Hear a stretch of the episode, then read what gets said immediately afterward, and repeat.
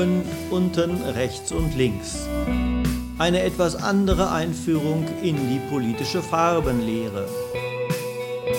Ein Podcast verfasst von Andreas Fisan, Alois Stiegler und Manfred Bratz.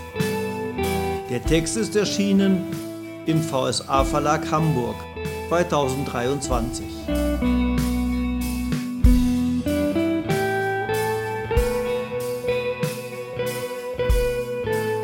Erstes Kapitel Gleichheit.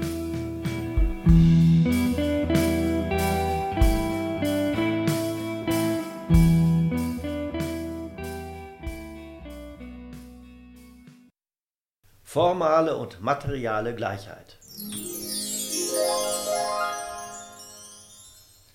Was versteht ihr eigentlich unter links? Du meinst die politische Richtung. Ja klar, nicht das, wo der Daumen rechts ist. Dann wird mit links eine Politik bezeichnet, in deren Zentrum die Gleichheit steht. Okay, linke Politik zielt also auf die Gleichheit der Menschen. Links bedeutet aber doch auch tolerant zu sein. Tolerant gegenüber wem?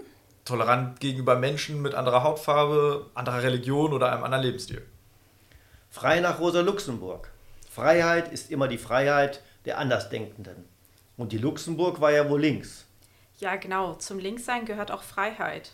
Aber woher kommt denn eigentlich die Unterscheidung links und rechts, um politische Richtungen zu benennen? Die stammt aus der Sitzordnung in den nachrevolutionären Parlamenten Frankreichs. Rechts saßen die Vertreter der Monarchie und des alten Systems, links saßen die Revolutionäre, die für die Republik und gegen die Monarchie kämpften. Dann wird links also auch durch den Republikanismus definiert, also durch das Eintreten für die Republik? Das ist schon wieder ein neues Thema. Bleiben wir zunächst bei Toleranz und Gleichheit. Schließt sich das nicht gegenseitig aus, ist widersprüchlich oder zumindest ein Konflikt? Ich muss also genauer werden. Links bezieht sich zunächst auf ökonomische Gleichheit. Die lässt sich mit Toleranz gegenüber anderen Meinungen, anderer Religion oder dem Fremden, dem Ungewohnten ja verbinden.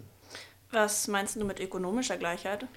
Die Gleichheit an verfügbaren finanziellen und anderen Ressourcen. Und was für andere Ressourcen? Ja, zum Beispiel Grundbesitz. Der lässt sich zwar zu Geld machen, ist aber zunächst keine finanzielle Ressource. Und wieso ökonomisch und nicht einfach sozial? Wer arm ist, kann dennoch sehr sozial sein. Leider wächst die soziale Einstellung nicht mit dem Reichtum, sondern nimmt anscheinend eher ab.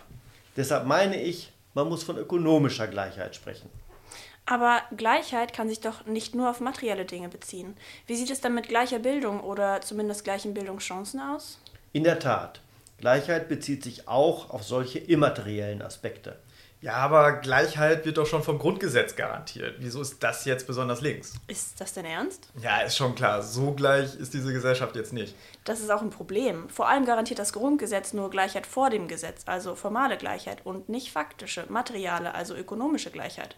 Natürlich kann formale Gleichheit, also die Gleichheit vor dem Gesetz, umgesetzt, also faktisch werden. Es geht aber um die Gleichheit in der Lebensweise oder Lebenswirklichkeit. Das meint materiale Gleichheit.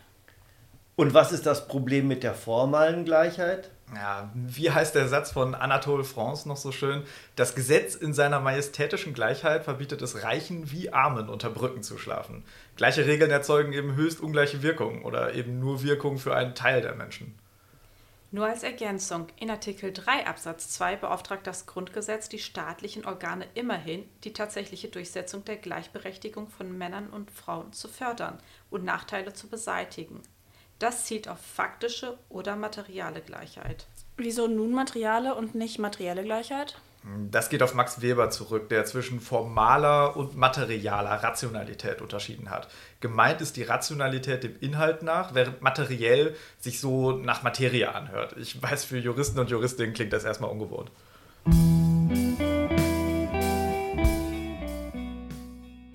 Parität und Quote.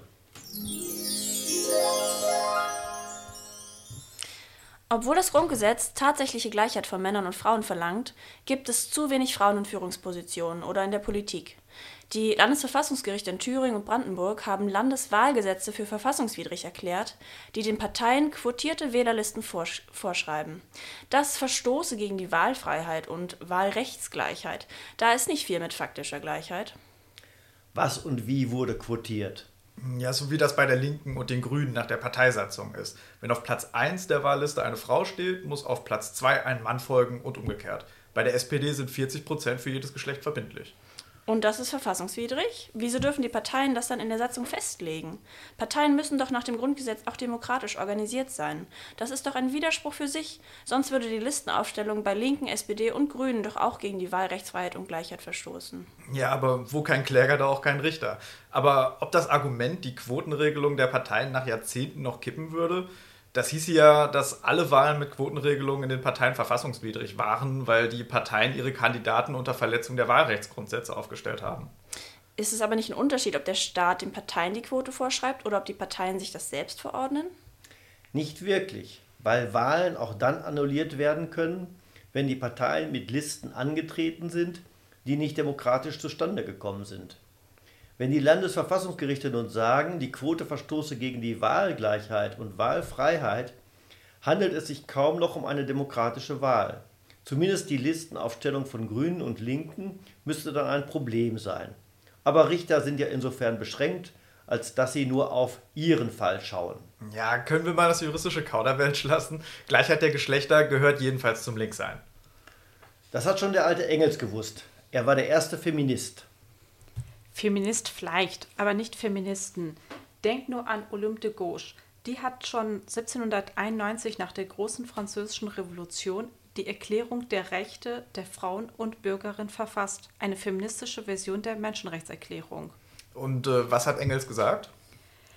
Er sagte, dass der Grad der weiblichen Emanzipation das natürliche Maß der allgemeinen Emanzipation sei. Ja, alles schön und gut, aber Linkssein bedeutet auch die Gleichheit innerhalb der Gruppe der Frauen zu bedenken.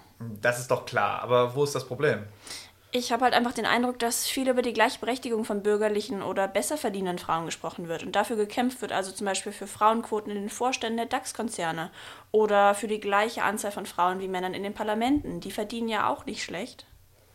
Aber darum geht es doch bei der Gleichberechtigung. Aber es reicht eben nicht. Was mit der Gleichberechtigung der Kassiererin im Supermarkt, der Krankenschwester, der Kellnerin oder der Erzieherin? Alles typische Frauenberufe und typischerweise schlecht bezahlt. Da muss was getan werden, wenn man sich links nennen will. Nicht nur bei den Chefinnen, die noch besser verdienen wollen. Das Interesse an Geschlechterquoten in den Vorstandsetagen der Konzerne ist eben kein Interesse aller, sondern ein besonders von Frauen aus der Oberschicht. Die Friseurin mit dem Mindestlohn fällt dabei ebenso unter den Tisch wie die Krankenschwester, die während Corona mit Applaus abgespeist wurde, oder die Altenpflegerin, die für ihren Knochenjob viel zu schlecht bezahlt wird. Ja, da habt ihr recht, der Fokus ist leicht verschoben. Aber leicht? Okay, auch etwas stärker.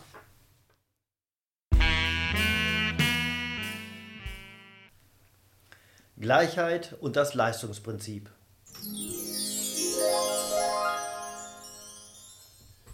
Kommen wir doch nochmal zurück zur Gleichheit allgemein oder zur materialen Gleichheit, wie wir es vorhin genannt hatten. Kommen wir mit der materialen Gleichheit nicht in einen Konflikt mit der Toleranz als Teil linker Politik und des Linksseins? Wieso? Verstehe ich nicht. Ja, man landet doch schnell bei der Gleichmacherei, wie man so schön sagt. Beim Mao-Kittel, alle tragen die gleiche Kleidung und so weiter. Sarah Wagenknecht schlägt in ihrer Polemik gegen den Linksliberalismus ja vor, dass man Leistungen belohnen müsse. Gleiche Leistung wird gleich bezahlt, aber ohne Leistungen keine Gleichheit. Da ist man bei dem Propagandaslogan der Deutschen Bank von einst. Leistung muss sich wieder lohnen. Das war die Begleitmusik zum Abbau des Sozialstaates und zur Steuersenkung für Reiche. Aber das ist das alte Gerechtigkeitsideal, das schon Aristoteles entwickelt hat, das Leistungsprinzip. Aristoteles hatte allerdings kein Problem mit der Sklaverei. Das kann man wohl schlecht als links bezeichnen. Das jedem das Seine von Aristoteles bezog sich nicht auf die Leistung, sondern auf den Status, die angeblich natürliche gesellschaftliche Stellung des Menschen. Der Sklave war zum Sklaven geboren, der Aristokrat war schon Herr, als er geboren wurde, und er war natürlich ein Mann. Jedem das Seine haben die Nazis an das Tor des Konzentrationslagers in Buchenwald geschrieben. Das geht gar nicht. Und das haben sie auch so gemeint. Kommunisten gehören ins KZ. Ja, das stimmt, das ist passiert. Man kann Aristoteles aber sicher nicht dafür verantwortlich machen, dass die Nazis ihn missbraucht haben. Das haben sie auch mit anderen gemacht. Damit ist das Leistungsprinzip aber noch nicht vom Tisch. Umgekehrt hat man das Leistungsprinzip damit aber auch noch nicht begründet. Warum sollen Menschen nach ihrer Leistung unterschieden werden? Das muss man doch rechtfertigen und nicht einfach behaupten. Ja, in der Tat. Nur weil Aristoteles und die Deutsche Bank das propagiert haben, muss es ja nicht richtig sein. Man kann natürlich argumentieren, dass größere Leistungen für das Gemeinwohl auch honoriert werden müssen. Aber was ist überhaupt eine Leistung und wer legt fest, welche Leistung von Wert ist und welche eher minderwertig ist, welche dem Allgemeinwohl dient und welche nur egoistischen Zwecken?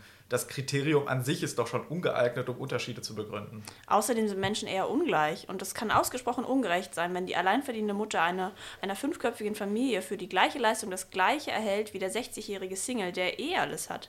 Die Familie braucht eben viel mehr als der Single. Vergütung nach Leistung wird ungerecht, wenn die Bedürfnisse sehr ungleich sind.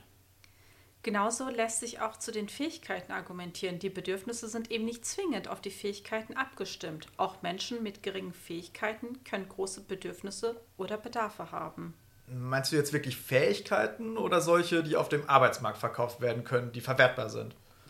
Stimmt, äh, das ist ein Unterschied. Aber eigentlich geht es ums beides. Die Fähigkeiten sind genauso unterschiedlich wie die Bedürfnisse.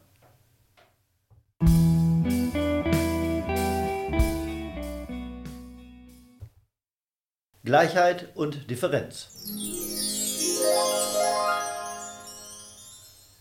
Und schon ist man bei Marx. Von ihm stammt ja der berühmte Satz, jeder nach seinen Fähigkeiten, jedem nach seinen Bedürfnissen. Da wird eher die Differenz betont, der Unterschied und nicht die Gleichheit. Oh je, jeder nach seinen Bedürfnissen, da ist der Klimakollaps ja vorprogrammiert. Wie meinst du das? Naja, die Bedürfnisse scheinen ja schlicht unbegrenzt zu sein. Dann müsste immer mehr produziert werden und CO2 freigesetzt werden. Wie sich Bedürfnisse im Kapitalismus erweitern lassen, hatte Marx wohl noch nicht im Blick. Aber sind das reale Bedürfnisse oder produzierte? Puh, lässt sich schwer entscheiden. Niemand braucht ein Handy oder Smartphone. Wenn es aber erfunden ist, ist es ganz nützlich und jeder will es haben oder glaubt sogar, er braucht es. Manche fühlen sich ausgeschlossen, wenn sie bestimmte Produkte nicht haben. Und das Gefühl ist ja leider oft nicht unberechtigt. Wer kein Smartphone hat, kriegt eben nicht mit, was in den Chat Chatgruppen läuft. Oder sie werden tatsächlich ausgeschlossen. Ohne Computer und Internet kein Distanzunterricht. Damit kommen wir aber zum Problem der Umwelt oder der Ökologie, das wir später besprechen sollten. Mit und ohne unbegrenzte Bedürfnisse weist der Satz von Marx auf die Gleichheit in der Differenz hin. Zunächst müssen wir noch über Gleichheit und Differenz sprechen. Ist die Gleichheit als elementar, elementarer Bestandteil des Linksseins damit erledigt? Nein, natürlich nicht. Die gegenwärtige Ungleichverteilung von Reichtum lässt sich damit genauso wenig in Deutschland rechtfertigen wie im globalen Maßstab, also beispielsweise zwischen Tansania und Deutschland. Die Verteilung funktioniert in beiden Fällen ja weder nach den Bedürfnissen noch nach den Fähigkeiten, nicht mal nach den Leistungen. Äh, wieso? Leisten Reiche hierzulande nicht mehr als Arme? Schlechter Scherz, oder? Seit wann leistet ein Börsenmakler mehr als ein Krankenpfleger oder leistet ein Manager eines Unternehmens hundertmal so viel wie ein Mensch im gleichen Unternehmen in der Produktion? Schon gut. Damit wären wir wieder bei der Leistung als Maßstab. Das hatten wir ja schon abgefrühstückt. Trotzdem bleibt die Frage nach der Gleichheit und der Differenz. Was kommt denn an Differenz in Betracht jenseits der Bedürfnisse? Das ist doch klar die Unterschiede in den Le Lebensentwürfen und der Lebensweise. Die eine ist sehr katholisch, der andere Atheist, der eine trägt lange Haare, die andere färbt sie sich grün, der eine heiratet und lebt monogam, die andere findet das total spießig, der eine ist schwul, die andere heterosexuell, der eine interessiert sich nur für Sport, die andere vor allem für bildende Kunst und so ließe sich die Reihe der Differenzen beliebig fortsetzen. Ja, manche Unterschiede knüpfen Diskriminierung an. Zum Beispiel wird die Ehe durch das Ehegattensplitting, also den Steuervorteil für verheiratete Paare, gegenüber anderen Lebensformen bevorzugt. Mit Kopftuch kann ich nicht Lehrerin oder Richterin werden. Andere Unterschiede sind dem Staat egal, wie etwa die Länge der Haare. Hm, aber letzteres auch erst neuerdings. Bei der Bundeswehr und Polizei hieß es früher, Männer müssen den Kragen frei haben. Ja, und das ist nur die offizielle oder staatliche Form von Diskriminierung. Die Gesellschaft hat noch ihre eigenen Formen der Unterscheidung. Für Menschen mit südeuropäischen Wurzeln ist es in Deutschland bekanntlich immer noch schwieriger, einen Job oder eine Wohnung zu bekommen, als für Bio-Deutsche. Und für Afrikaner gilt das erst recht. Da gibt es noch mehr Vorurteile und Abwehr. Aber Menschen sind als Menschen oder in ihrem Menschsein zunächst gleich und verdienen die gleiche Beachtung ihrer Würde. Das heißt, die gleiche Anerkennung, den gleichen Respekt, die gleichen Möglichkeiten, ihren Lebensentwurf zu verwirklichen. Im Hinblick auf andere Merkmale sind sie ungleich, zum Beispiel mit Blick auf ihre Fähigkeiten. Oder das Geschlecht? Ist das nicht ein Problem, wenn man jetzt die Unterschiede betont, nachdem Frauen schon so lange für Gleichheit und Gleichwertigkeit kämpfen? Aber Gleichwertigkeit schließt die Differenz doch nicht aus. Frauen unterscheiden sich von Männern. Und die neue Frauenbewegung betont eben auch die Differenz. Die Frau ist eben nicht nur ein anderer Mann oder der Spiegel des Mannes. Das Vorurteil, dass Frauen dümmer sind, bestand ja wohl lange genug. Das ist allerdings wahr. Aber mit der Unterschiedlichkeit ist erstmal keine Wertung verbunden. Menschen sind halt unterschiedlich. Und es war und ist eher ein Problem der Linken, nur die Gleichheit zu betonen. Das endet dann schnell in dieser Gleichmacherei. Darüber sprachen wir ja schon. Und Menschen sind halt nicht gleich. Die richtige Konsequenz ist eben, jede nach ihren Fähigkeiten, jeder nach seinen Bedürfnissen. Empirisch sind auch die Interessen von Männern und Frauen sehr unterschiedlich. Natürlich wieder nur im Durchschnitt. Natürlich haben nicht alle Männer andere Interessen als alle Frauen. Wie kommst du auf das schmale Brett? Nehmen wir zum Beispiel den Fußball. 51 Prozent der Männer interessieren sich nach einer Umfrage für die Bundesliga und nur 16 Prozent der Frauen. Die Fanclubs werden von Männern dominiert und der Deutschlandfunk berichtete, dass die Fankultur unterschiedlich ist. Rivalität ja, Hass nein, lautet der Befund im Frauenfußball, anders im Männerfußball.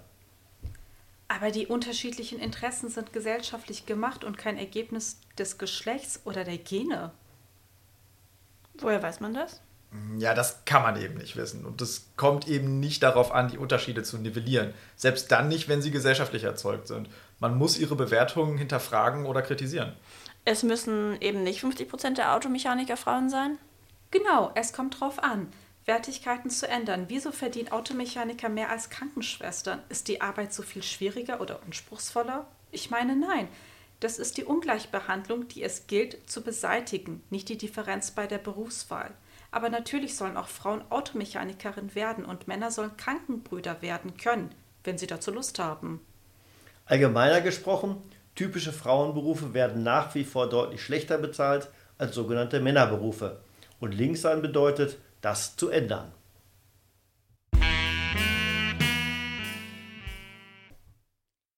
Gleichheit, Klasse und Rasse.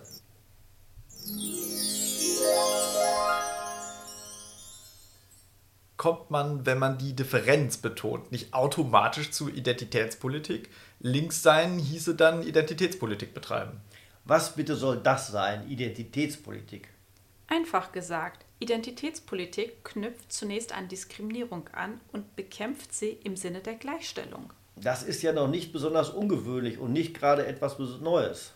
In der Tat, die Bewegung der Afroamerikaner, etwa die von Martin Luther King, kämpfte gegen Diskriminierung und diese war deutlich schärfer, brutaler oder repressiver als heute, auch in den USA.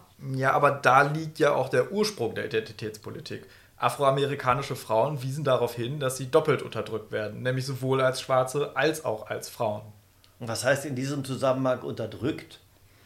Naja, sie bekommen als Schwarze und als Frauen die schlechteren Jobs, das heißt die schlechter bezahlten, und sie erledigen meist noch die Hausarbeit. Sie werden also in zweierlei Hinsicht diskriminiert, wenn nicht in dreierlei, nämlich drittens durch die Unterdrückung in der Beziehung. Verlangt wurde aber doch die Beseitigung von Diskriminierung und die Gleichstellung. Das ist doch nicht Identitätspolitik, wie sie heute verstanden wird.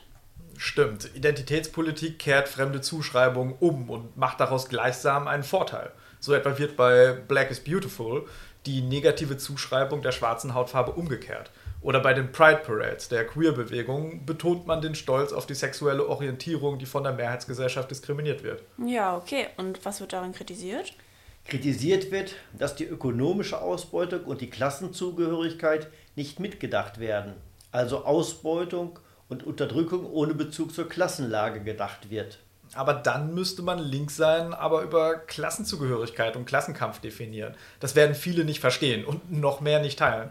Diese Kritik setzt eine dann doch etwas sehr dogmatische Position voraus und kann sicher niemanden überzeugen, der sich als Südeuropäer in Deutschland diskriminiert fühlt. Und diese Diskriminierung gibt es ja offensichtlich. Die Sprüche kennt jeder. Ich habe ja nichts gegen Ausländer, aber. Punkt, Punkt, Punkt. Identitätspolitik muss man also entweder akzeptieren oder anders kritisieren. Man kann es auch anders formulieren, damit es verständlicher wird. Weder Geschlecht noch Rasse oder besser ethnische Abstammung führen zwangsläufig zu gleichen Interessen oder einer ähnlichen sozialen Lage. Die Kassiererin im Supermarkt hat mit den Problemen der Rechtsanwältin oder Managerin, die sich in ihrer Karriere aufgrund ihres Geschlechts behindert fühlt, wenig gemein. Gleiches gilt für den afroamerikanischen Professor im Vergleich zum Jobber bei einem Lieferdienst, egal ob dieser nun schwarz oder weiß ist. Anders gesagt, es wird eine gemeinsame Identität angenommen, die zwar an objektive Merkmale anknüpft, aber keine Einheit herstellt, also eine Einheit der Personen, die durch die jeweiligen Merkmale identifiziert werden können. Man könnte auch sagen, aus der Formel Differenz in Gleichheit oder Gleichheit in der Differenz, die wir eben formuliert haben, streicht Identitätspolitik die Gleichheit oder besser die Verallgemeinerbarkeit. Die Differenz wird so aufgepustet, dass das Allgemeine aus dem Blick gerät. Außerdem führt nicht jede Differenz zur Identität, selbst dann nicht, wenn sie zu Nachteilen führt. Normalerweise gewinnt niemand seine Identität allein aus dem Status, ledig zu sein. Die Bestimmung bestimmter Merkmale als relevant für die Identität wird genauso von außen zugeschrieben und damit problematisch. Nun verlangt die Frauenbewegung ja auch die Beseitigung des Gender Pay Gaps, also der Lücke zwischen dem Verdienst von Frauen und Männern. Gleicher Lohn für gleiche Arbeit ist eine alte feministische Forderung, die auch in die Gewerkschaften getragen wurde. Ja, aber von niemandem als Identität, Identitätspolitik bezeichnet wurde und wohl auch keine war. Es ging oder geht um ein allgemeines Interesse an Gleichheit, wo keine Differenz besteht. Aber der Kampf der von mir aus auch bürgerlichen Frauenbewegung um gleiche Teilhabe an den besseren Jobs lässt sich doch auch als allgemeines Interesse verstehen. Es ist verallgemeinerbar für jede Lohngruppe oder für alle Karrierechancen, egal auf welcher Ebene. Das hört sich jetzt verdächtig nach Trickle-Down-Effekt an. Was ist das nun wieder? Also einige Ökonomen vertreten die These, dass größerer Reichtum bei den oberen oder besser verdienenden langsam durchsickert zu den weniger begüterten oder den Leuten mit den schlechteren Jobs. Was allerdings empirisch ziemlicher Unsinn ist. Das neoliberale Experiment der letzten 40 Jahre hat das genaue Gegenteil bewiesen. Die Schere zwischen Arm und Reich hat sich immer weiter auseinanderentwickelt, da ist gar nichts durchgesickert. Was willst du damit für unsere Diskussion sagen? Ist doch klar. Ein Abbau von Diskriminierung oben sichert, sickert keineswegs nach unten durch und führt auch dort zu einer Gleichstellung. Die unten müssten dafür schon selbst etwas tun. Mit anderen Worten, wenn eine Frau Bundeskanzlerin wird, heißt das noch lange nicht, dass die Gleichberechtigung der Geschlechter allgemein besser wird. Ja, so ist es. Und es stimmt ja auch empirisch. Gleichberechtigung wurde, wenn, dann trotz Frau Merkel und nicht wegen Frau Merkel erkämpft. Wir haben die Verallgemeinerbarkeit oder das allgemeine Interesse als Maßstab unterstellt. Wieso eigentlich? Woher kommt das? Wichtig ist doch für diesen Maßstab der kategorische Imperativ von Kant. Der wie lautet? Kennt ihr doch. Handle so, dass die Maxime deines Handels stets zu einem allgemeinen Gesetz werden kann. Mach's doch nicht so kompliziert. Was du nicht willst, dass man dir tut, das füg auch keinem anderen zu. So heißt es doch wohl auf Deutsch. Ja, so ähnlich. Aber das allgemeine Gesetz ist bei Kant das Moralgesetz, dem jeder und jede folgen soll, aber auch folgen können soll. Das heißt, die Person soll auch mit dem Gesetz einverstanden sein. Und die Zustimmung folgt daraus, dass es eben allgemein ist, das heißt für alle gleich gilt. Die Gleichheit ist gewissermaßen der Maßstab für das, was moralisch richtig ist. Ja, und nur weil Kant das gesagt hat, ist es jetzt richtig? Auch Marx bezieht sich immer wieder auf das allgemeine Interesse, das er gegen besondere Privatinteressen oder auch gegen das Klasseninteresse der Bourgeoisie in Anschlag bringt. Marx und Engels kritisieren, dass im bürgerlichen Staat nur ein illusorisches Allgemeininteresse herrsche. Erst mit der proletarischen Revolution könne sich das wirkliche Allgemeininteresse durchsetzen, weil die Klassengegensätze abgeschafft sind. Ja, ich wiederhole mich. Und weil Marx und Kant sich auf das Allgemeine beziehen, soll es nun richtig sein? Ich bin extra aus der Kirche ausgetreten, weil ich keine Glaubenssätze mehr nachbeten will. Nein, nicht weil große Denker das gesagt haben, sondern weil sie recht damit hatten und gute Argumente. Im Allgemeinen ist eben die Gleichheit mitgedacht, die wir eben noch als wichtigen Bestandteil von Linkssein verstanden haben. Ah, okay, so bin ich einverstanden. Okay, nochmal zur Verallgemeinerbarkeit. Ist der Rollentausch, also der Versuch, sich in jemand anderen hineinzuversetzen, nicht das Experiment für die Frage, ob etwas verallgemeinerbar ist? Man versucht zum Beispiel, sich in die Situation eines anderen zu versetzen und fragt dann, ob man eine Maßnahme, Entscheidung oder ein Gesetz dann akzeptieren könnte. Und die Verallgemeinerbarkeit dient, wie besprochen, als Maßstab der Gerechtigkeit und auch Gleichheit. Kurz, die Möglichkeit des Rollentauschs ist ein Prüfstein für Gleichheit und Gerechtigkeit. Rollentausch geht nicht und ist eine Anmaßung. Niemand, der nicht betroffen ist, kann die Lage von Diskriminierung und Unterdrückung wirklich nachvollziehen. Das sollte man ablehnen. So apodiktisch würde ich das nicht formulieren. Ich finde, der Rollentausch kann zumindest eine Krücke sein, um sich dem Allgemeinen anzunähern. Das heißt, er ist als ein Experiment zu verstehen, das nie vollständig gelingen kann. Am Ende kann der Tauschende ja wieder zurück zu seiner wirklichen Identität. Das stimmt natürlich. John Rawls hat daraus eine ganze Theorie der Gerechtigkeit gemacht. Er spricht nicht vom Rollentausch, sondern vom Schleier des Nichtwissens. Menschen, die nicht wissen, ob sie im wahren Leben schlau oder dumm, stark oder schwach, Frau oder Mann, arm oder reich sind, sollen sich zusammensetzen und überlegen, wie eine gerechte Gesellschaft wohl aussehen könnte. Ja, aber das kann ja nicht funktionieren, weil doch jeder seine wahre Identität kennt. Das stimmt, aber es geht bei dem Experiment um den Versuch, sich in die Situation des anderen zu versetzen, um ein gutes Maß an Gleichheit und Differenz zu finden. Ja, aber nochmal, das geht doch nicht. Aber Empathie ist möglich. Mitgefühl, Einfühlungsvermögen wird doch immer wieder gefordert, wenn der Nachbar krank wird oder jemand gestorben ist. Niemand würde sagen, du darfst nicht versuchen, seine Situation nachzufühlen. Engels hat da ein berühmtes Buch geschrieben. Es heißt Die Lage der arbeitenden Klasse in England. Mit dem Buch wurde auf die elende Lebenssituation der Industriearbeiter hingewiesen. Engels beschreibt die sozialen Verhältnisse, das beengte Wohnen, den Dreck, die mangelnde Nahrung, schlechte Gesundheit, Kinderarbeit und Alkoholismus. Alles, was man sich an beschissene Situation so vorstellen kann. Ja, und? Was hat das jetzt mit Rollentausch zu tun? Nun, einen großen Teil seiner Erkenntnisse bezog Engels aus eigener Erfahrung, die er auch dadurch erlangte, dass er mit Mary Burns eine Affäre hatte, würde man heute sagen. Und Mary war Arbeiterin in Manchester. Möglicherweise prostituierte sie sich auch. Als Fabrikantensohn war Engels eher wohlhabend und bürgerlich, aber er konnte die Lage der Arbeiterin in Manchester gut nachvollziehen. Die Erfahrung und das Buch waren sicher Anlass für die politischen und wissenschaftlichen Aktivitäten von Marx und Engels. Nach der Meinung der Identitätspolitik hätte Marx gar nicht im Interesse der Arbeiterklasse schreiben können. Er gehörte ja nicht dazu und konnte deren Unterdrückung gar nicht verstehen. Ja, aber zwischen rationalem Erkennen und emotionalem Erleben gibt es ja schon einen Unterschied. Keine Frage, was aber die rationale Erkenntnis keineswegs abwertet oder überflüssig macht. Aber die Betroffenen können immer sagen, du kannst mich nicht wirklich verstehen. Ja, und damit haben Sie, also die Betroffenen, wahrscheinlich auch recht. Daraus folgt aber noch kein Verbot, die Position und Forderungen anderer zu bewerten. Und darum streiten wir doch am Ende. Kann ich jetzt Forderungen, die aus einer Identität heraus formuliert werden, zurückweisen, wenn ich diese Identität nicht habe? Ich meine ja, wenn sie eben nicht verallgemeinerbar ist, also die Forderung. Und was ist das Allgemeininteresse? Darüber kann man ja nicht gleichsam der andere entscheiden, also kann in der Situation doch nicht der entscheiden, der nicht die Identität hat, also derjenige, der die Position zurückweist, weist, weil sie nicht verallgemeinerbar sein soll.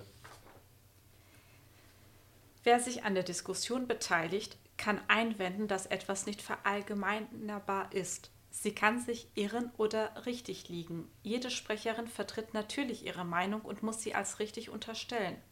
In der Diskussion kann eine Gruppe oder können die Diskursteilnehmer dann ermitteln, inwieweit die Auffassung konsensfähig ist.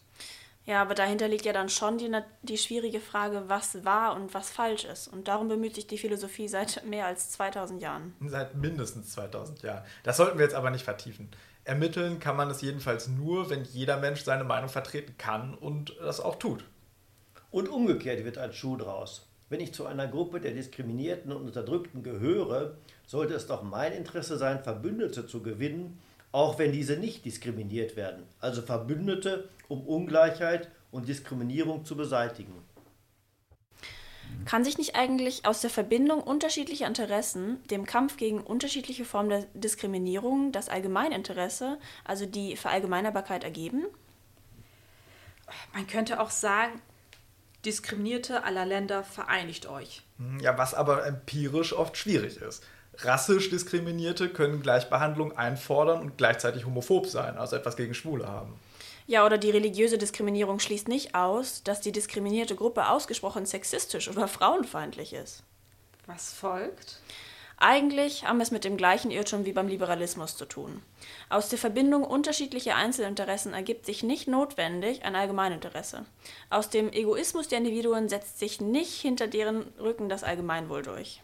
Sollte man eigentlich von rassischer Diskriminierung große Anführungszeichen sprechen? Dann nimmt man doch an, dass man Menschen nach Rassen unterscheiden und deshalb diskriminieren kann. Im Grundgesetz heißt es jedenfalls, dass eine Diskriminierung aufgrund der Rasse verboten ist. Aber gerade diese Begriffswahl wird kritisiert und es wird gefordert, den Begriff zu ersetzen, eben weil er einer rassistischen Gedankenwelt entspringt. Stimmt, und das Deutsche Institut für Menschenrechte sieht hier einen Widerspruch. Man verbietet Rassismus und benutzt gleichzeitig dessen Sprache. Dann ist Antirassismus auch ein Widerspruch in sich. Ja, nicht unbedingt. Man wendet sich ja mit dem Anti auch gegen die Terminologie und Vorstellungswelt. Ja, jedenfalls ist der Begriff ziemlich verbreitet und eingebürgert. Aber ich muss doch noch einmal mit der Klasse kommen. Ist die Klassenlage nicht das Verbindende oder Allgemeine? Bei aller Diskriminierung und den unterschiedlichen Formen der Unterdrückung besteht das übergreifende Interesse der Klasse daran, für seine Arbeit anständig bezahlt zu werden, sodass der Stress erträglich ist, genügend Freizeit besteht und so weiter. Das sind dann die Klasseninteressen der lohnabhängigen Beschäftigten. Man kann es auch mit Marx erklären. Lohnabhängige verkaufen ihre Arbeitskraft. Deshalb widersprechen ihre Interessen denen der Unternehmen.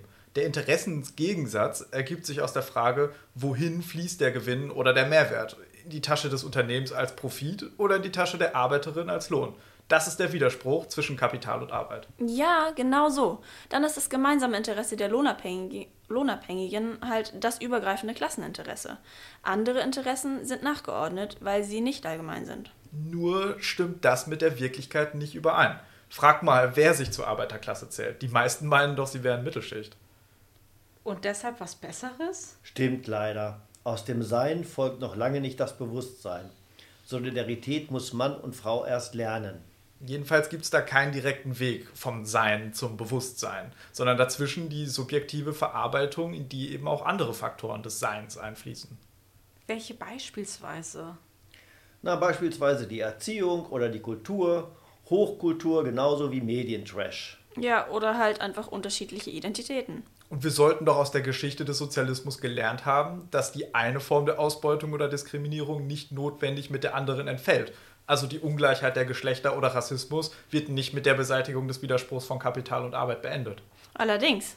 Und manche behaupten auch, die doppelte Unterdrückung, also etwa als Schwarze und als Frau, sei durchaus funktional für den Kapitalismus. Inwiefern? Ja, zumindest in dem Sinne, dass Gruppen gegeneinander ausgespielt werden können, also zum Beispiel Schwarze gegen Weiße, um so Solidarität zu verhindern. Das wird aber dann verschwörungstheoretisch, wenn man annimmt, dass die Unterschiede bewusst und zielgerichtet inszeniert werden. Aber sicher werden sie ausgenutzt, vielleicht sogar verstärkt und es gibt sicher auch Strategien, die auf Spaltung zielen. Oh je, jetzt wird es aber sehr kompliziert und ich glaube auch spekulativ wir sollten festhalten, der Einsatz gegen Diskriminierung und Ungleichheit in ihren verschiedensten Formen bleibt auf der Tagesordnung. Und Diskriminierung scheint mir doch die schärfste Form der Ungleichheit zu sein.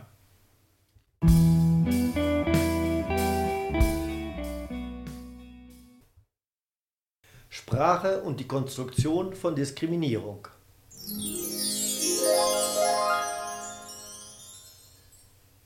Gehört nicht die politisch korrekte Sprache oder man sagt aktuell, glaube ich, die woke Sprache auch zur Politik der Antidiskriminierung? Oh je, gefühlt gibt es jede Woche neue Regeln, furchtbar. Woke sagt man längst nicht mehr, ist inzwischen völlig out und äh, uncool. Siehst du, auf die korrekten Wörter kommt es gar nicht an. Ja, aber Sprache ist schon wichtig. Sie transportiert Diskriminierung.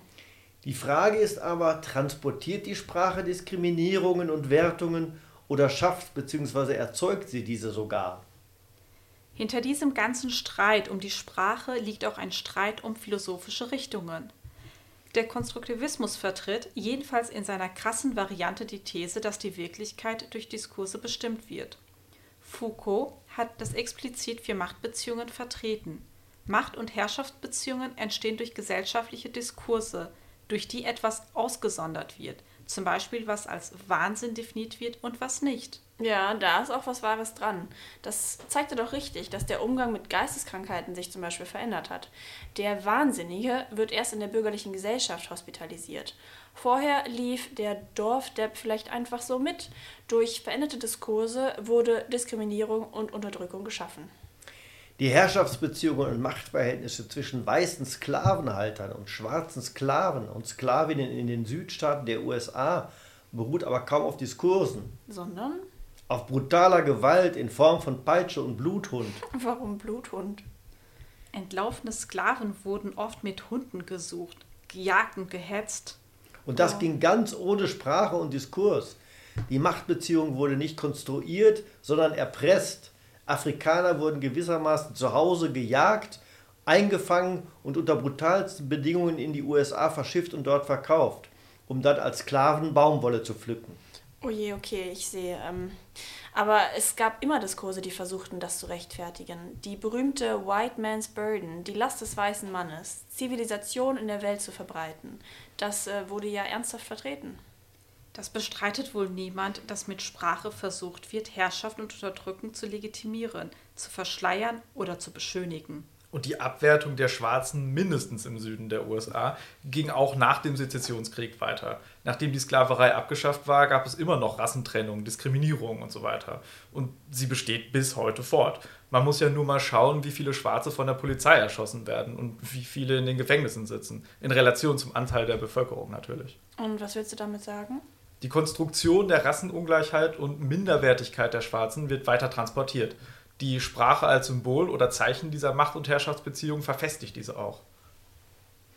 Aber gerade die Gewalt, die du mit den Tötungen und Inhaftierungen von Schwarzen angesprochen hast, beruht doch auf materiellen Voraussetzungen, nämlich der Absonderung von weißen und schwarzen Wohngebieten, wobei die schwarzen Viertel eher die schlechteren sind. Das ist wiederum mit schlechteren Jobs und schlechteren Lebensbedingungen verbunden. Sprache schafft diese Wirklichkeit nicht, sondern baut auf ihr auf und spiegelt sie wieder. Ja, aber sie wirkt auch wieder zurück auf diese Verhältnisse, befestigt sie, indem sie zum Beispiel als natürlich erscheinen. Das ist aber keine Konstruktion der Wirklichkeit durch den Diskurs, sondern Dialektik. Äh, wie bitte? Dialektik? Das musst du nochmal erklären. Kurz gesagt, es gibt einen Widerspruch und gleichzeitig eine wechselseitige Beeinflussung, die am Ende zu einem neuen Zustand führen kann. Der alte Zustand wird aufgehoben, das heißt bewahrt, zerstört und auf eine höhere Stufe gehoben. Oh, okay. Na dann, ich glaube, das lassen wir einfach mal so stehen. Aber ich habe ein anderes Beispiel dafür, welche Blüten der Konstruktivismus treibt. Neulich las ich in einer Zeitung ein Interview mit einem Professor, der behauptete, Entwicklung sei eine soziale Konstruktion. Gemeint war natürlich die wirtschaftliche Entwicklung und die globale Ungleichheit von Nord und Süd. Das erklärt mal einem Menschen, der in einem Slam ohne Zugang zu Wasser und sanitären Einrichtungen lebt. Der pfeift auf den Begriff und auch darauf, dass mit Entwicklung natürlich das Modell der kapitalistischen Industrieländer gemeint ist. Der kämpft ums Überleben und will bessere Bedienungen. Da nützt die Dekonstruktion der Sprache wenig. Ja, aber trotzdem ist es schon wichtig, auf eine Sprache zu achten, die nicht diskriminiert. Das gehört zum Linkssein, zur Beachtung der Gleichheit oder eben Nichtdiskriminierung. Das wusste doch schon Bert Brecht, wie wichtig die Sprache im politischen Kampf ist und hat dazu auch theoretische Aufsätze geschrieben. Aber Brecht wäre nie auf den Klops gekommen, dass die Sprache Ausbeutung verursacht. Die Ausbeutung war für ihn Teil der schlechten Wirklichkeit. Die Sprache hat diese Wirklichkeit nur reflektiert und dabei zum Beispiel Ausbeutung verschleiert, gerechtfertigt, eben schön geredet. geredet. Brecht war halt Materialist. Was heißt das nun wieder? Wie Brecht so schön formuliert, erst kommt das Fressen, dann die Moral. Also zunächst muss der Mensch sich mit Nahrung, Wohnung, Kleidung und so weiter versorgen. Das geschieht über die Auseinandersetzung mit der Natur, die bearbeitet wird und damit ihre gegenständliche Wirklichkeit zeigt, eben nicht nur Idee oder Konstruktion ist. Die Ideen entspringen der Reflexion über diese Wirklichkeit, versuchen diese zu erklären, zum Beispiel über Götter und Nymphen oder Geister in den Bäumen, Seen und so weiter. Und äh, was folgt daraus für die Gleichheit und die Sprache? Die Sprache schafft Ungleichheit nicht, sondern spiegelt diese Ungleichheit nur wider, legitimiert sie. Also man kann durch eine Änderung der Sprache die Ungleichheit oder Ausbeutung auch nicht beseitigen, sondern man muss die realen Verhältnisse ändern, die Wirklichkeit.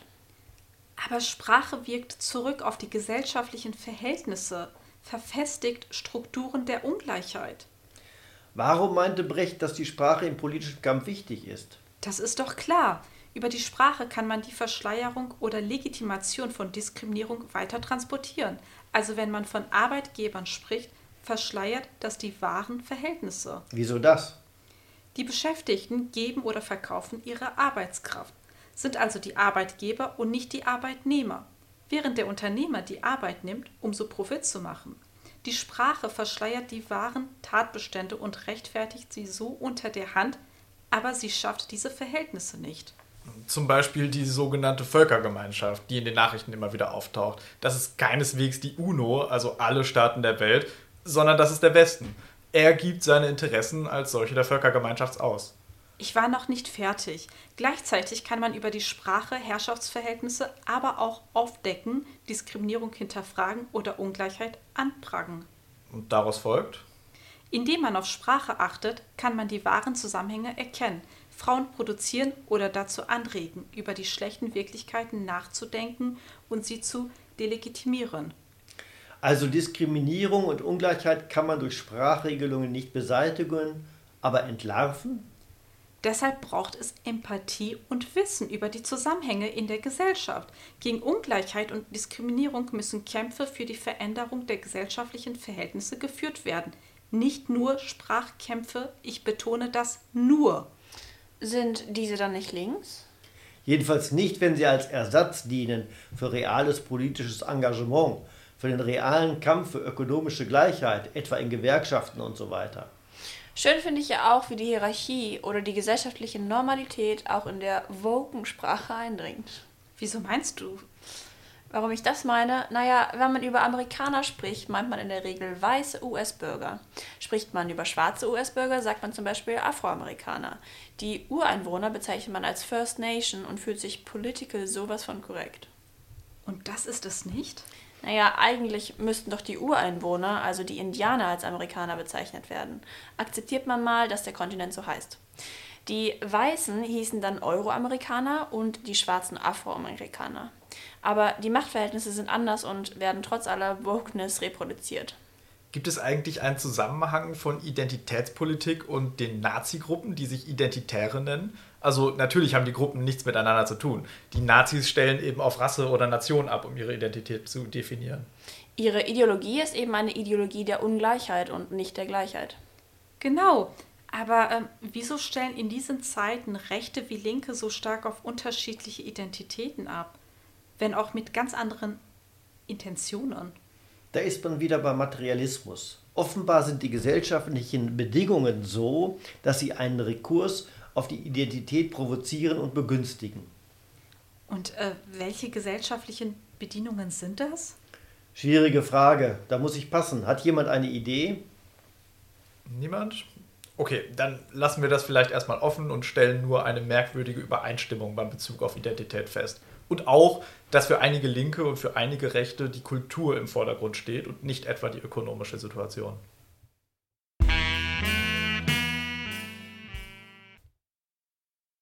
Ungleichheit der Kulturen.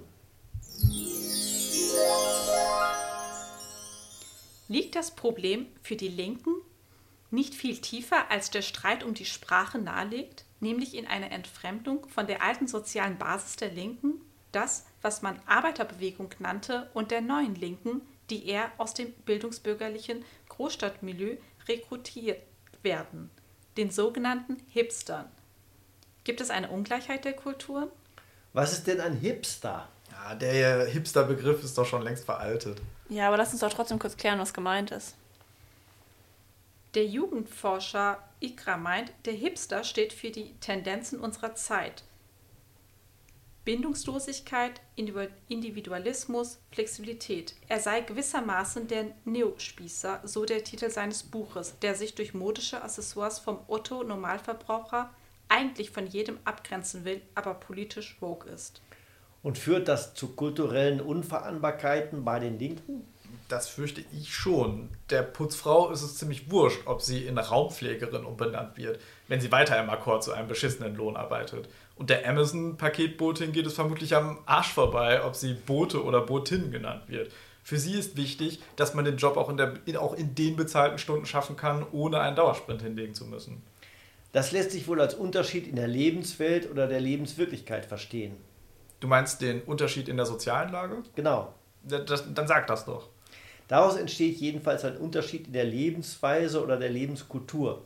Die Studentin in Berlin entwickelt einen anderen Lebensstil, andere Umgangsformen, eine andere Sprache, andere Vorlieben als der Hausmeister in Warendorf, auch wenn die Studentin möglicherweise monatlich gar nicht mehr Geld zur Verfügung hat. Die Frage ist doch aber, ob da noch Brücken zu schlagen sind oder ob die alte Kultur der Arbeiterbewegung mit der neuen Kultur der Hipster unvereinbar ist. Ja, letzteres behauptet zumindest Sarah Wagenknecht. Die Hipster sind bei ihr die Linksliberalen und die sind für alles Übel in der Welt verantwortlich. Meint Wagenknecht jedenfalls. Ach, äh, sie übertreibt da wohl etwas. Ja, das wollte ich damit sagen. Die Ironie scheint nicht angekommen zu sein. Aber das Problem existiert ja wirklich. Deshalb zeigen die Wahlumfragen möglicherweise auch, dass es Wählerwanderungen von der Linkspartei und auch von der SPD zur AfD gibt. Diese Menschen fühlen sich links einfach nicht mehr richtig aufgehoben. Das war auch das Anliegen von Wagenknecht. Aber sie schüttet das Kind mit dem Bade aus. Anders gesagt, sie spitzt so zu, dass es falsch wird. Und damit verhindert sie Solidarität und gemeinsames Handeln. Statt das Gemeinsame gibt es für sie nur das Trennende. Aber wie schlägt man die Brücken zwischen den Milieus? Was ist das Verbindende? Objektive gemeinsame Interessen zwischen Bildungsproletarier und Arbeiter, Arbeitsproletariat gibt es schon, aber auf die objektive Interessen war noch nie Verlass. Was soll das denn heißen? Subjektive Meinungen, Ansichten, Einstellungen und so weiter müssen nicht mit den objektiven Interessen übereinstimmen und schon gar nicht mit dem, was linke Intellektuelle für objektive Interessen halten. Das ist der subjektive Faktor, mit dem sich Ernst Bloch so viel beschäftigt hat. Allerdings nicht nur, weil er unzuverlässig ist, sondern auch, also nicht Ernst Bloch, sondern der subjektive Faktor, sondern auch, weil konkrete Utopie, äh, Utopien ihn beflügeln können, meint Bloch. Nun gib mal nicht so an mit deinem Bloch. Aber lassen sich Verbindungen herstellen, indem man an objektive Interessen anknüpft? Ja, vielleicht. Allerdings kann das nur funktionieren, wenn sich die eine dem anderen nicht kulturell überlegen fühlt und das auch noch zeigt. Kurz, wenn die Hipster ihre kulturelle Arroganz ablegen. Insofern hat Wagenknecht also recht? Genau, ein bisschen jedenfalls. Und da treibt die Wokeness ihre Blüten. In einer gemeinsamen Sprache spräche man von eingebildeten Schnöseln, die meinen, sie seien was Besonderes. Der akademisierte Hipster nennt das heute Klassismus und heftet sich damit selbst das Etikett Schnösel an. Früher hätte man einfach von Klassenunterschied und Klassenkampf gesprochen. Ich finde wichtiger, was die verbindenden objektiven Interessen sind, auf die man abstellen könnte. Hm, das gleiche Interesse an bezahlbaren Wohnungen und zuverlässige Verkehrsverbindungen, guter Krankenversorgung für alle, weniger Stress im Job und vieles, vieles andere vielleicht. Ja, da ist was dran. Da gibt es ja in Umfragen auch oft Zustimmung von Mehrheiten für entsprechende politische Forderungen. Selbst wenn sie von der Linkspartei kommen.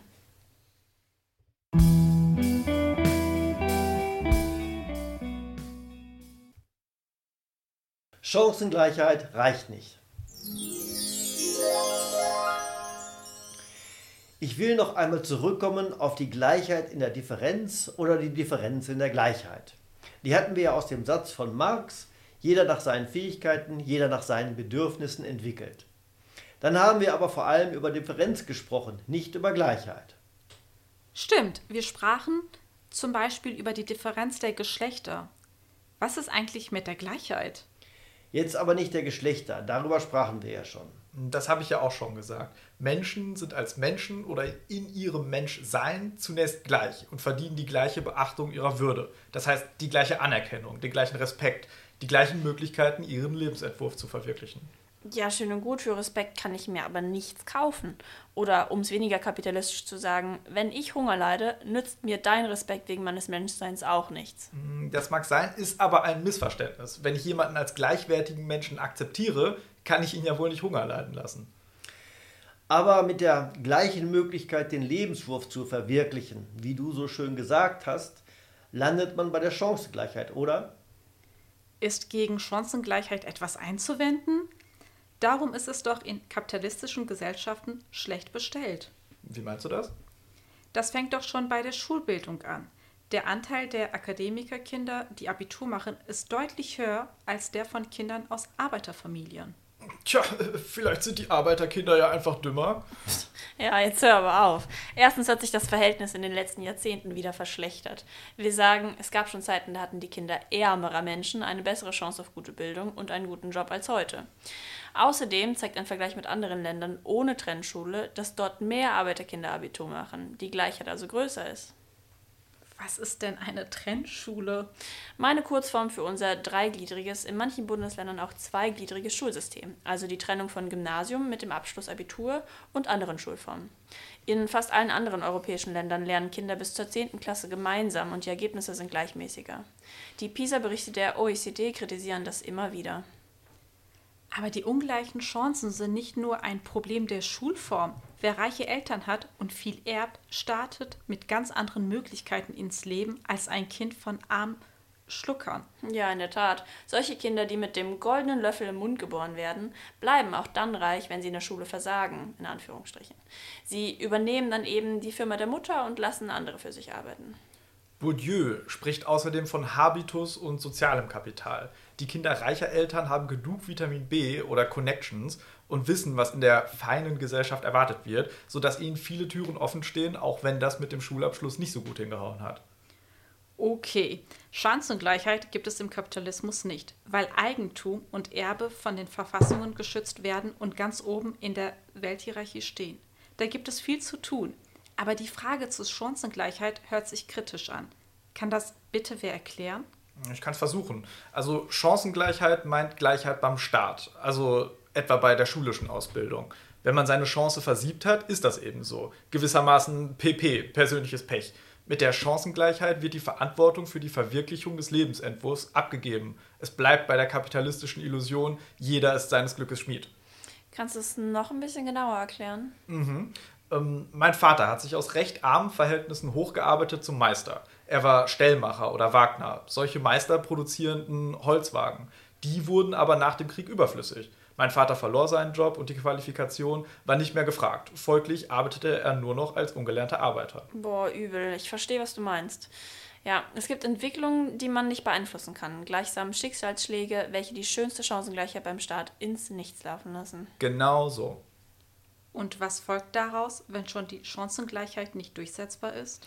Die Durchsetzbarkeit ist schon noch eine andere Frage. Auch was nicht durchsetzbar ist, kann ja richtig sein. Das ist ein beliebtes Argument in der Politik. Man sagt, das ist nicht durchsetzbar oder schlimmer noch, das ist nicht darstellbar. Will heißen, lässt sich nicht bezahlen. Damit, damit ist die Diskussion dann tot. Naja, in Wahrheit ist gemeint, ich will mich nicht bemühen, es durchzusetzen oder zu bezahlen, habe aber keine richtigen Argumente.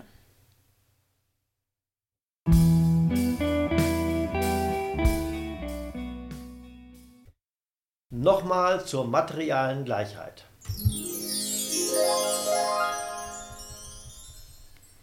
Okay, ich lasse den Teil der Frage weg. Was ist dann materiale Gleichheit mehr als Chancengleichheit? Äh, wovon unterscheidet sich gleich wieder die materiale Gleichheit? Von der formalen Gleichheit, also der Gleichheit vor dem Gesetz. Ja, materiale Gleichheit könnte dann annähernd gleiche Möglichkeiten meinen, seinen Lebensentwurf zu verwirklichen. Im Hinterkopf behalten wir, diese unterscheiden sich natürlich gewaltig, also die Lebensentwürfe. Und worauf beziehen sich die Möglichkeiten? Auf den gleichen Zugang zu den Voraussetzungen, seinen Lebensentwurf zu verwirklichen. Also nicht nur materielle oder finanzielle Ressourcen, sondern auch Bildung, Kultur oder auch Freizeit. Und wie ist es um die Gleichheit in diesem Sinne bestellt? Katastrophal. Und es ist in der jüngeren Vergangenheit auch nicht besser, sondern eher schlimmer geworden. Wie meinst du das? Na, die Reichen sind immer reicher und die Armen immer ärmer geworden. Das oberste eine Prozent der Vermögenden kommt in Deutschland nach Berechnungen der Schweizer Bank auf 30 Prozent des Gesamtvermögens. Mit dem Gesamtvermögen wird nicht das Einkommen berechnet, sondern der Bestand am Eigentum. Oder anders ausgedrückt, den reichsten 10% der Bevölkerung gehören 56% des Gesamtvermögens. Die ärmere Hälfte kommt dagegen nur auf 1% des Gesamtvermögens. Bei den Einkommen sieht das nicht anders aus. Das lässt sich am Gini-Koeffizienten ablesen. Bei 0% sind alle Einkommen gleich hoch und bei 100% wird die maximale Ungleichheit angezeigt. Einer verdient gleichsam alles. In Deutschland lag der Gini-Koeffizient nach Angaben der Ebert-Stiftung bis Mitte der 1970er Jahre bei etwa 28% und schwillt dann bis etwa 2015 auf stattliche 44% an.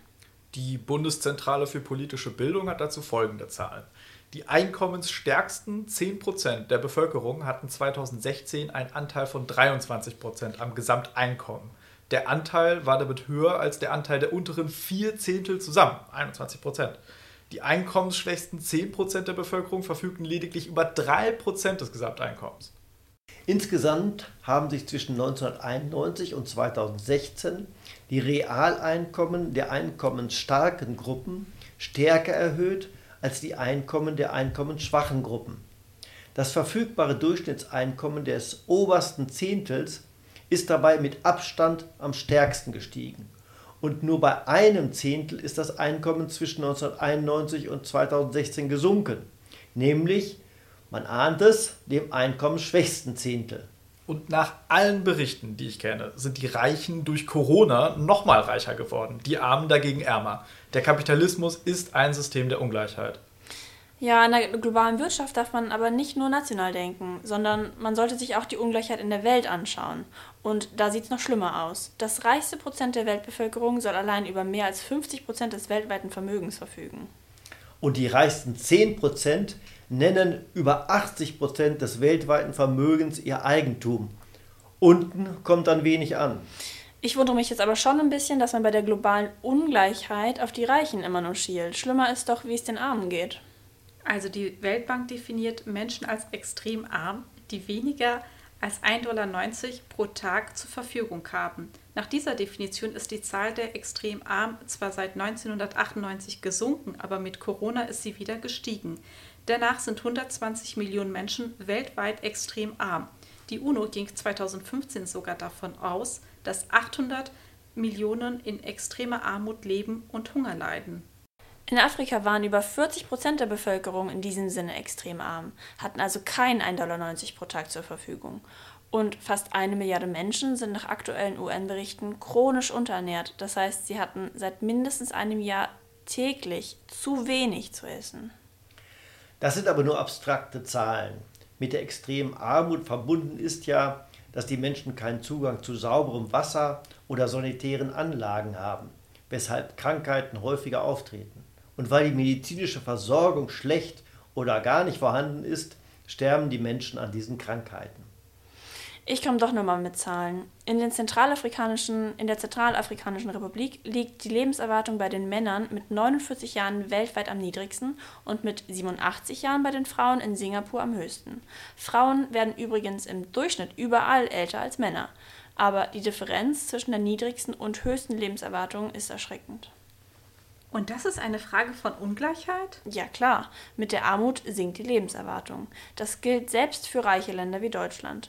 Die Reichen haben im Durchschnitt die Chance, älter zu werden als die Armen. Man kann also mit Fug und Recht behaupten, Ungleichheit tötet. Aber sind nicht auch Konservative und Liberale gegen Ungleichheit in diesem Ausmaß? In Sonntagsreden ja, aber in den letzten 40 Jahren hat der Neoliberalismus die Ungleichheit bei uns deutlich verstärkt. Die ideologischen Prämissen stimmen eben nicht. Wenn die Reichen reicher werden, wird der Rest der Gesellschaft noch lange nicht reicher. Da ist er wieder, der Trickle-Down-Effekt. Ja, oder in dem Fall eben nicht, den gibt's nicht. Ja, das meinte ich. Und äh, wie ist es mit der weltweiten Ungleichheit und Unterentwicklung? Im Jahre 2000 haben sich die Vereinten Nationen, die UNO, doch vorgenommen, die Zahl der Menschen, die weltweit unter extremer Armut leben, bis 2015 äh, zu halbieren. Und es werden noch Fortschritte gemeldet. In der Tat behauptet die UNO, dass zwischen 1990 und 2015 die Zahl der extrem Armen von 2 Milliarden auf 840 Millionen zurückgegangen sei. Nicht gelungen sei es aber, die Zahl der Hungernden zu halbieren. Wobei meist nicht erwähnt wird, dass die größten Erfolge in China und Indien erreicht wurden. Im südlichen Afrika ist allerdings alles mehr oder weniger beim Alten geblieben.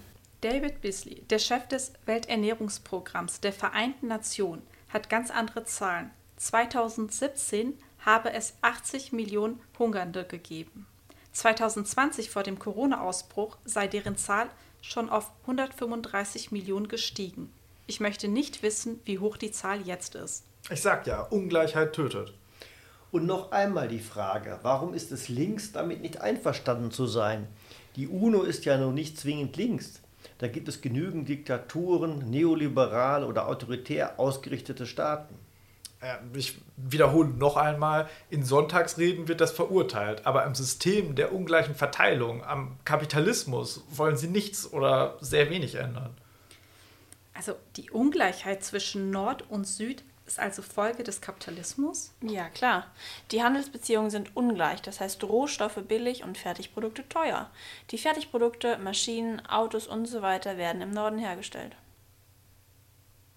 Wenn im Süden Fertigwaren oder anspruchsvolle Industriewaren produziert werden, dann von Konzernen aus dem Norden, die ihren Gewinn nicht im Süden reinvestieren, sondern in den Norden abfließen lassen. So bleibt es bei den Produktionsstrukturen. Schlimmer noch, billige Importe aus dem Norden zerstören die einheimische Industrie oder besser das Handwerk im Süden. Das gilt selbst für die Bauern, die mit den subventionierten Lebensmittelprodukten aus dem Norden nicht mithalten können. In der Folge müssen selbst Lebensmittel in Ländern importiert werden, deren klimatische Bedingungen eine eigenständige Ernährung der Bevölkerung erlauben würden. Und bezahlt wird natürlich in Euro oder Dollar. Und wieso führt das zu Ungleichheit oder warum hemmt es die Wirtschaft in den Ländern des Südens? Weil diese Währungen dann nachgefragt werden, im Kurs steigen, sodass Importe für die Länder mit billiger oder schwacher Währung, die eben nicht so nachgefragt wird, teuer bleiben. Die Handelsungleichgewichte haben ihren Grund zu einem großen Teil vermutlich hier in der Währungsfrage. Die Geschichte des Kolonialismus sollte man auch nicht vergessen. In vielen Ländern des Südens haben sich Europäer das Land angeeignet und leben prächtig von der Ausbeutung der indigenen Bevölkerung. Wenn dann noch die indigene Elite korrupt ist und Regierungsposten und andere staatliche Ämter als Mittel zur persönlichen Bereicherung genutzt werden, kann so ein Land ja gar nicht aus dem Quark kommen. Ungleichheit und Armut werden fortgeschrieben, trotz aller Entwicklungshilfe, weil der Kapitalismus so funktioniert. Zu allem Überfluss exportiert der Norden dann auch noch die Umweltschäden in den Süden. Wie meinst du das? Na, zum Beispiel der Müll wird oft genug legal oder illegal in den, Sü in den Ländern des Südens entsorgt und es gibt Kinder, die auf Müllkippen von dem Abfall des Nordens leben, Rohstoffe sammeln, aber dabei gleichzeitig natürlich in Giftstoffen warten. Damit sind wir dann wieder beim Thema Umwelt. Das wollen wir uns erstmal für später aufschieben. Zunächst haben wir die Gleichheit und Ungleichheit wohl ausreichend besprochen. Vielen Dank, das war zwar auch deprimierend, aber so ist die Realität wohl. Ja, aber das sollten wir nicht akzeptieren. Packen wir es also an und ändern was.